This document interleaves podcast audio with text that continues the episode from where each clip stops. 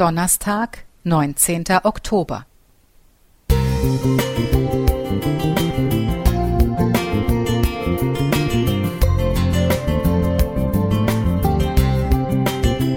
Ein kleiner Lichtblick für den Tag.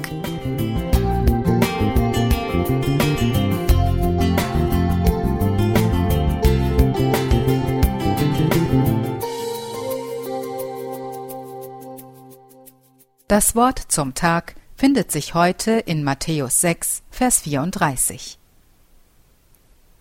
Darum sorgt nicht für morgen, denn der morgige Tag wird für das Seine sorgen. Es ist genug, dass jeder Tag seine eigene Plage hat. Welchen Tag haben wir? Fragte Puh. Es ist heute, quiekte Ferkel. Mein Lieblingstag, sagte Puh. Aus Puh der Bär von Alan Alexander Milne. Der niedliche Teddybär Winnie Pooh lässt seit 1926 nicht nur Kinderherzen höher schlagen. Mit seinen entschleunigenden Zitaten sorgt er auch für Denkanstöße. Die Welt aus einer vollkommen anderen, entspannten und sorglosen Perspektive zu sehen, fällt uns in unserer hektischen Gesellschaft oftmals schwer. Der Alltag wird als besonders stressig und belastend empfunden. Gerade in Deutschland scheint es so, als sei das Thema Urlaub der einzige Ausweg aus dem Alltagsstress. Auf Werbeplakaten von Reiseunternehmen lese ich: Endlich dem Alltag entfliehen oder raus aus dem Hamsterrad. Zwischen dem All-Inclusive-Urlaub auf den Malediven und der Mittelmeerkreuzfahrt wird bis zur Belastungsgrenze gearbeitet.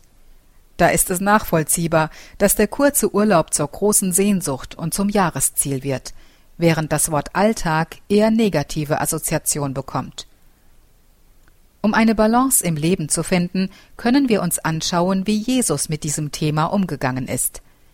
Er hatte keinen Urlaub, sondern hat sich in seinem Alltag Zeit genommen, um zur Ruhe zu kommen, nachzudenken und Zeit mit seiner Familie und seinem Vater zu verbringen.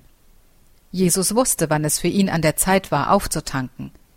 Er hat uns gezeigt, wie wir bewusst im Hier und Jetzt leben können.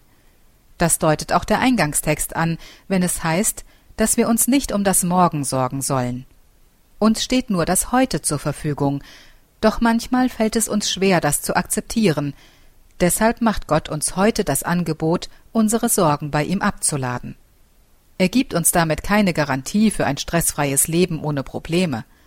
Aber Gott möchte uns zeigen, wie wir das Leben in vollen Zügen genießen können.